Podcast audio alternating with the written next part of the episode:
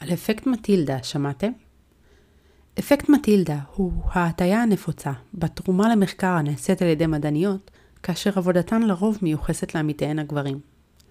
בפרק של היום נשמע על רוזלין פרנקלין, שמפורסמת ביותר על מציאת מבנה ה-DNA, אך הייתה הרבה יותר מכך, ונבין מה הקשר שלה לאפקט מטילדה. כבר מתחילים.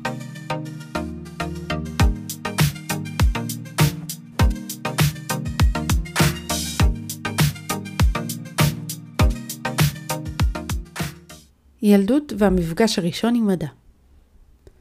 לפני מעט יותר ממאה שנה, ביולי 1920, בלונדון, אנגליה, נולדה רוזלין פרנקלין, למשפחה יהודית בריטית מהמעמד הגבוה. אביה היה אחיין של הרברט סמואל, הנציב העליון של המנדט הבריטי בישראל. כשהייתה בת 12, התחילה ללמוד בבית ספר יוקרתי לבנות בלונדון, שנודע ברמת לימודיו הגבוהה. היא הצטיינה בכל המקצועות שלמדה, כימיה, פיזיקה, מתמטיקה שימושית, שפות עתיקות ואפילו ספורט, הכל למעט מוזיקה. האחראי לימודי המוזיקה בתיכון שבו למדה רוזלינד, טען כי היא ערערה את אמונתו בכך שבכל אדם חבוי כישרון למוזיקה. אמה העידה עליה שכבר בגיל 16 בחרה במדע כמקצוע הראשי שלה. עם ההצטיינות שלה, לרוזלינד היו מגרעות. הבולטת שבהן היא היהירות שלה. חברה של רוזלינד סיפרה כי כשמישהו היה אומר משהו טיפשי, רוזלינד הייתה מתפקעת מצחוק. היהירות שלה תשחק תפקיד מפתח בסיפור שלה בהמשך. עם סיום לימודיה בתיכון, היא התקבלה עם מלגה לניוהאם קולג', האגף הנשי של אוניברסיטת קיימברידג', בשנת 1938, רגע לפני תחילת מלחמת העולם. היא סיימה את לימודיה בקיימברידג' בהצטיינות. אותה הצטיינות הוכרה לה כתעודת תואר ראשון, על אף שקיימברידג' החלה לתת תעודות תואר ראשון ושני לנשים רק שש שנים מאוחר יותר. לאחר הלימודים התנדבה במסגרת הקריאה להגנה אזרחית, באגודה לחקר הפחם, וגם התנדבה לתפקיד של פקחית הפצצות, תפקיד שדרש בין היתר להסתובב ברחוב בשעות ההפעלה ולאכוף את קיומה. עבודה על פחם אני רוצה להתעכב רגע על העניין הזה של פחם. זה אולי נשמע איזוטרי ואפילו מצחיק שיש אגודה לחקר הפחם, אבל האמת היא שפחם הוא אחד מהמשאבים הנצרכים ביותר היום וגם אז. קודם כל נבהיר שלא מדובר בפחמים שאתם משתמשים בהם כדי להדליק מנגל או מה שנשאר אחרי מדורה. הפחם עליו אנחנו מדברים הוא חומר המורכב משאריות של בעלי חיים וצמחים שהתאבנו במשך אלפי שנים בביצות תת-קרקעיות ותחת לחץ רב הפכו לחומר מוצק בצבע שחור או חום שנכרה במכרות ענק. הפחם הוא בין המשאבים העיקריים להפקת חשמל. על ידי שרפתו נוצר חום רב המשמש להפקת חשמל, וכן לייצור פלדה. סתם עובדה, בשנת 2014, המשרד להגנת הסביבה העריך שכ-234 אנשים מתים בישראל מדי שנה כתוצאה מהנזק הסביבתי של שרפת פחם. היסוד ממנו עשוי פחם, פחמן, הוא בין היסודות החשובים בטבע. הוא מסוגל ליצור מבנים בכל שלושת הממדים, גם שרשראות חד-ממדיות, גם יריעות דו-ממדיות הנקראות גרפית, וגם גושי פחמן תלת-ממדיים, שביניהם בין היתר הפחם שעליו דיברנו, וגם היהלום. אז הבהרנו למה חשוב לחקור פחם. עכשיו אפשר להתקדם. סוגי פחם שונים מדורגים לפי אחוז הפחמן שהם מכילים. ככל שהפחם מכיל יותר פחמן ופחות זבל, ניתן להפיק ממנו יותר אנרגיה והוא נחשב ליותר איכותי. פרנקלין התרכזה בשוני בין סוגי הפחמן השונים ברמה המבנית האטומית. אז מה בעצם היא עשתה? פרנקלין רצתה למדוד את הצפיפות של כל אחד מסוגי הפחמן. הצפיפות מוגדרת כמסה ליחידת נפח, כלומר, אם ניקח קובייה מחומר צפוף יותר, או קובייה בעלת אותה צלע מחומר צפוף פחות, הקובייה הראשונה תרגיש לנו כבדה יותר. זאת בגלל שיש בה יותר חומר לאותה יחידת נפח. זאת גם הסיבה שבאינטואיציה שלנו ברזל כבד יותר מנוצות. בשביל למדוד את הצפיפות, אנחנו צריכים להיות מסוגלים למדוד את הנפח של הגוף שאנחנו מחזיקים. זה טוב ויפה כשיש לנו גוף סימטרי כמו קובייה, אך מה קורה כשיש לנו גוף גבשושי בצורה שקצת קשה למדוד אותה? במקרה כזה ניתן להשתמש בשיטה הארכימדית, לטבול אותם במים או בנוזל אחר, ולראות כמה עלה מפלס הנוזל. השינוי בנפח הנוזל לאחר הוספת הגוף נותן לנו את נפחו. אוקיי, אבל מה קורה אם בתוך הגוף ייתכן וקיימים כיסי אוויר קטנים בפנים? איך נדע את הנפח האמיתי שלו ללא החורים האלה? רוזלין הבינה שעל מנת למדוד את הנפח האמיתי של הגוף, היא צריכה להטביע אותו בנוזל, שהמולקולות שלו מספיק קטנות, כך שהן יחדרו לתוך כיסי האוויר הקטנים האלה וימלאו אותם. אם המולקולות גדולות מדי, הן לא ייכנסו, ואנחנו נמדוד נפח גדול יותר עבור הגוף. אם נמדוד את הנפחים עבור סדרה של נוזלים שונים, שגודל המולקולה שלהם ידוע, ונבין מתי המולקולות גדולות מדי בשביל לחדור לכיסא האוויר, נוכל להעריך את הגודל של כיסא האוויר האלה. על ידי סדרת ניסויים, רוזלין הבינה שאחד ההבדלים המרכזיים בין סוגי הפחמן השונים הוא גודל הכיסים האלה, שנקרא בשפה מקצועית הנקבוביות של החומר. היכולת הזו של סוגי פחם שונים להעביר מולקולות בגדלים שונים נקראת צינון מולקולרי. הממשלה הבריטית רצתה להשתמש בתכונה זו של הפחם על מנת לבנות מסכות גז לחיילים, שמצד אחד יסננו גזים רעילים שמקורם לדוגמה בנשק כימי, ומצד שני יוכלו לאפשר לחיילים לנשום חמצן. עוד דבר שגילתה רוזלינד בהקשר הזה, הוא שתחת חימום של סוגי פחם שונים, המבנה הפנימי שלהם עובר שינוי. לדוגמה, ישנם סוגי פחם שתחת חימום יתחילו לייצר יריעות של פחמן. אלו שדיברנו עליהם קודם, שנקראים גרפיט. שינוי כזה של מבנה של חומר, ללא תגובה כימית, נקרא מעבר פאזה, וזה בדיוק כמו שקרח הופך למים תחת חימום. היצירה של יריעות הגרפיט האלו יכולה להיות בעיה גדולה עבור סגסוגות, תרכובות מתכת, מסוימות, המכילות פחמן כזה, מכיוון שיצירה של יריעות כאלה יכולה לגרום להיחלשות של הסגסוגת ואף לסדקים. כיצד הצליחה פרנקלין להתבונן לתוך המבנה הפנימי של פחמן? התשובה היא קריסטלוגרפיה. אחת מההתמחויות של פרנקלין הייתה קריסטלוגרפיה. קריסטלוגרפיה היא שיטה בה משתמשים בקרני אור על מנת להבין את המבנה הגבישי של החומר. כדי להבין מה העיקרון עליו בנויה קריסטלוגרפיה, ניקח כמה צעדים אחורה. חומרים בעולם שלנו, שהם במצב צבירה מוצק, נוטים ליצור גבישים. הכוונה בגבישים הוא מבנה מחזורי מסודר של האטומים או המולקולות המרכיבים את החומר. כאשר מקרינים אור על הגבישים האלו, כל אטום מתפקד כמקור אור נקודתי. תחשבו על זה כמו אבנים באגם. אם נזרוק אבן אחת לאגם, נראה את תבנית הגלים שמתגבשת סביבה. האטום במקרה הזה הוא כמו האבן, והאור הוא כמו גלי המים. אם נזרוק שתי אבנים בו זמנית ממיקומים סמוכים, נראה שהגלים שנוצרים משתי אבנים יוצרים ביניהם תבנית חדשה המורכבת משתי התבניות, וכן הלאה. התבנית הזאת נקראת תבנית התאבכות. כאשר יש לנו מספר עצום, כמעט אינסופי של אבנים במים, או של אטומים בגביש, התבנית שמתקבלת נהיית חדה יותר ויותר. מהתבנית הזאת שמתקבלת, ניתן לחשב את הצורה בה היו מפוזרות האבנים שהפלנו למים, או באנלוגיה שלנו, את מבנה האטומים בגביש. כלומר, אנחנו מקרינים אור על הגביש, מצלמים את התמונה שמתקבלת, ומהתמונה שמתקבלת אנחנו יכולים לחשב את מבנה האטומים בגביש. מגניב, נכון? נציין כי לא כל קרן אור יכולה לשמש לניסויים כאלו, אלא רק קרני אור באורכי גל מסוימים, המתאימים למרחק בין האטומים בגביש. במקרה של רוזלינד, לדוגמה, אורכי הגל שהתאימו למרחקים בין האטומים בכבישים עליהם עבדה, היו אורכי גל של קרינת רנטגן. נציין כי בשנים האלו עדיין לא הייתה מודעות לנזקי הקרינה לגוף, ורוזלין נחשפה להרבה קרינה, במהלך הניסויים שלה בפחמן ובמהלך הניסויים הנוספים, עליהם נדבר בהמשך. העבודה בקינגס קולג' מחקר על מבנה ה-DNA ותמונה 51. פרנקלין הגיע לקינגס קולג' ב-1951, למעבדה של פרופסור ג'ון רנדל. החזון של רנדל היה לחבר בין פיזיקאים, ביולוגים, כימאים ומומחים מדיסציפלינות אחרות על מנת לפתור בעיות חשובות. במעבדה שלו עבד גם מוריס ווילקינס, שהתמחה בקריסטלוגרפיה, כאשר פרנקלין הגיע למעבדה, ווילקינס ציפה שהיא תעבוד תחתיו, על אף שהגדרת התפקיד שלה הייתה לחקור באופן עצמאי.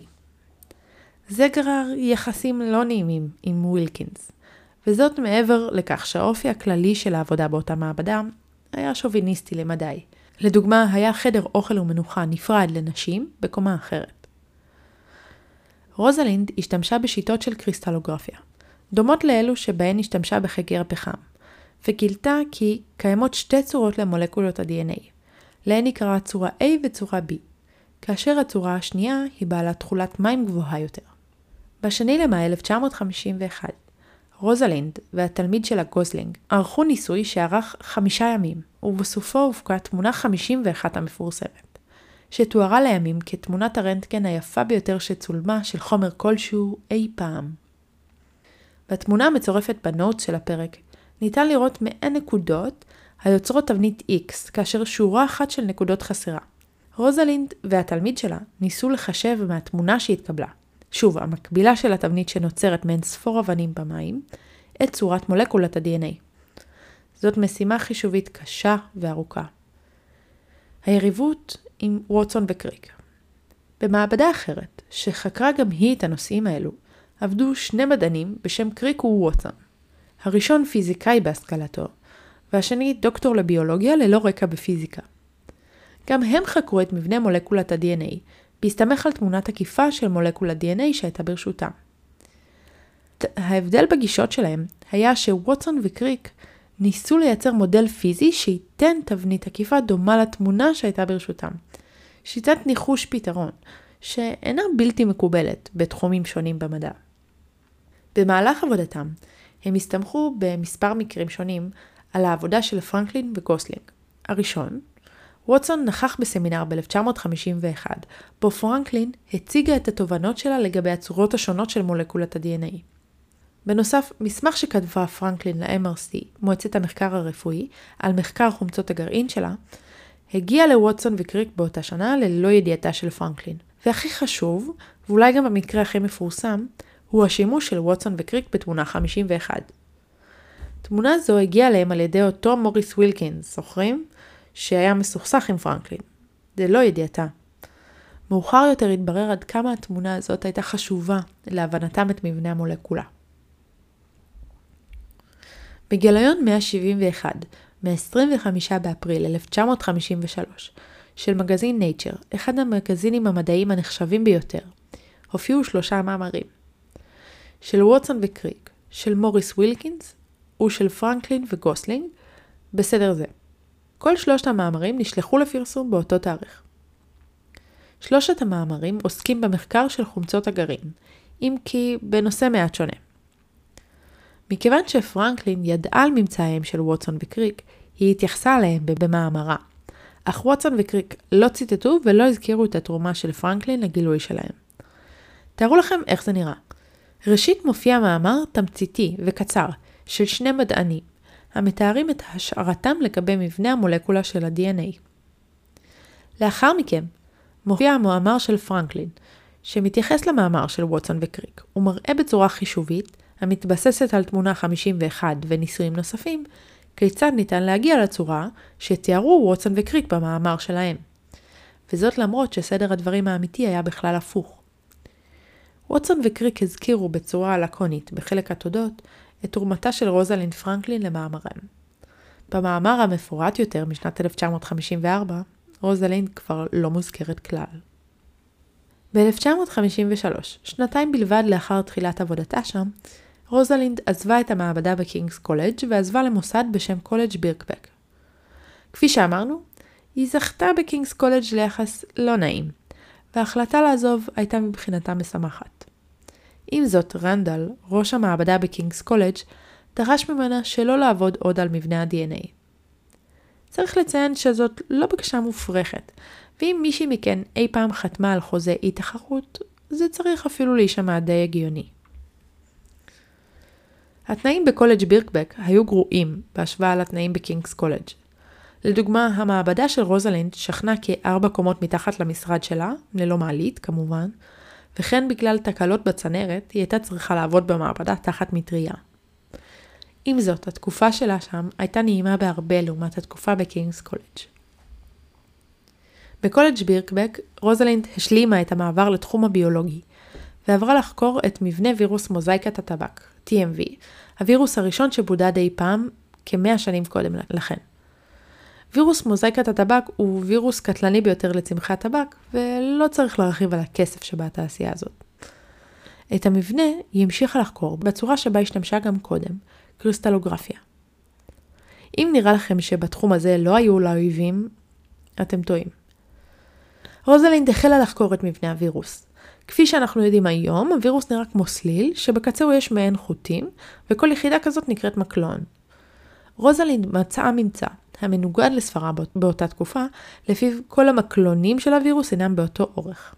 היא נתקלה בהתנגדותו של המומחה העיקרי לווירוס הזה, וירולוג צרפתי בשם פירי. רוזלינד עמדה על דעתה, ובתגובה לכך, הפסיק פירי לספק לה דוגמיות של הווירוס, והיא הייתה צריכה למצוא מקור אחר. רוזלינד בנתה מודל של הווירוס ליריד העולמי בשנת 1958. היא שערה שהווירוס חלול שה-RNA שלו הוא בעל רצועה אחת. ההשערות שלה לגבי המודל של הווירוס התאמתו רק לאחר מותה, שהגיע בטרם עת, בשנת 1958, כשהיא בת 38 בלבד, מסרטן השחלות. צריך לזכור שהעבודה הקריסטלוגרפית בה עסקה רוזלינד לאורך הקריירה שלה, הייתה מושתתת על קרינת רנטגן, שהסכנות שלה לא, ידעו, לא היו ידועות אז במלואן. כלומר, סביר להניח שהמדע בו עסקה הרג אותה. הטעות של ווטסון צריך להבין שמה שאנחנו יודעים על השתלשלות האירועים שהובילה לפרסום שלושת המאמרים על מבנה ה-DNA בגיליון של נייצ'ר בשנת 1953, לא הייתה ידועה לקהילה המדעית אז. מה שהיה ידוע הוא הרושם שהתקבל. ווטסון וקריק הם אלו שחזו את המודל של מולקולות ה-DNA, הנשאית של החומר הגנטי, ואילו רוזלין פרנקלין איששה את המודל הזה באמצעות ממצא ניסוי וחישוב. הגילוי של האמת הגיע רק מאוחר יותר. בשנת 1962 קיבלו ווטסון וקריק נובל ברפואה על גילוי מבנה ה-DNA. זה היה כזכור כארבע שנים לאחר מותה של פרנקלין. לא ידוע אם פרנקלין הייתה בחיים, האם הייתה מקבלת גם היא נובל על גילוי זה. אך בכל מקרה, פרס נובל לא מוענק לחוקרים לאחר מותם. השאלה מה היה חלקה של רוזלין פרנקלין בגילוי מבנה ה-DNA החלה להתעורר רק שש שנים אחר כך, כאשר ווטסון הוציא את ספרו סליל כפול, דאבל היליקס, שמתייחס למבנה של מולקולת ה-DNA. הספר מתאר את עבודתם של ווטסון וקריק על מבנה ה-DNA. הספר הכיל תיאורים של רבים מהאנשים שעבדו עם זוג המדענים, ובספר פרנקלין מוצגת כטכנאית, שלא היה לה בכלל מושג על התרומה של מה שהיא עושה למחקר שעשו ווטסון וקריק. יש לציין כי קריק התנגד לפרסום הספר, והגדיר אותו כרכילות, ברמה של מגזין נשים. ווטסון שלח את הספר לברנל, ראש המעבדה בה עבדה פרנקלין בקולג' בירקבק, שטען כי הוא בלתי הגון באופן מיוחד לגבי התרומה של רוזלין פרנקלין. לאחר פרסום הספר של ווטסון, הקהילה המדעית החלה להתעניין בתרומתה של רוזלינד פרנקלין לגילוי. ב-1974, כ-16 שנים לאחר מותה, פרסם אהרון קלוג, שותפה של רוזלינד למחקר בקולג' בירקבק, סדרת מאמרים המבוססת על מחברות העבודה שלה עצמה, על התרומה הרבה שלה לגילוי, ועד כמה היא קרובה להגיע לגילוי המבנה בעצמה, באופן חישובי, בדרך הקשה. הסיפור של רוזלין פרנקלין הוא יותר מאשר דוגמה קלאסית לאפקט מטילדה. הסיפור של רוזלין פרנקלין הוא סיפור על אישה מבריקה, שבגלל חריפותה ועקשנותה, קנתה לה מספר אויבים גברים במהלך עבודתה. אני תוהה האם גבר שהיה מפגין תכונות כאלה, לצד חריפות כזו, היה זוכה לאותו יחס. אני רוצה לקוות שכיום המצב השתנה, הן מבחינת היריבות בין מעבדות, והן מבחינת חוסר ההכרה שאליו זוכות נשים. אני שמחה שהאמת של רוזלין פרנקלין נחשפה עוד זמן קצר יחסית לאחר מותה. ושוב, כמו גיבורות של פרקים קודמים, כל שנשאר לנו הוא לתהות לאן הייתה מגיעה, אם המדע שלה לא היה הורג אותה בגיל כל כך צעיר. תודה רבה לכם על ההקשבה. בפודקאסט פורצות דרך, נשים במדע, אני מדברת על ועם נשים מדעניות, ממציאות ומהנדסות יוצאות דופן, שעשו, עושות ויעשו דברים שמשנים את העולם. בפרקים הקודמים תוכלו למצוא את סיפוריהם של אמי נטר, עדה לבלייס והדי למר, וכן לשמוע ראיון עם פרופסור יפעת מילר המדהימה, שסיפרה לנו על החלבונים שקושרים בין אלצהיימר, סכרת ופרקינסון, וכן על איך זה להיות אימא וגם חוקרת. אשמח מאוד לשמוע מכן ומכם. אם יש נשים שהייתן רוצות לשמוע עליהן או אותן, אם יש נושאים שהייתן רוצות לשמוע עליהן בפודקאסט, אשמח מאוד לשמוע. אפשר ליצור איתי קשר במייל שמופיע בנוטס, ובעמוד של הפודקאסט בפייסבוק. אם אהבתם את הפודקאסט, אשמח מאוד אם תוכלו לשקול לתמוך בי בעמוד הפטריון שלי. הלינק מופיע באתר של הפרק. התמיכה תשמש אותי לכיסוי הוצאות הקלטה ונסיעות לרעיונות. אני מבטיחה לתרום 50% מהרווחים לעמותות לקידום נשים. שוב תודה רבה. ניפגש בשבוע הבא. יעל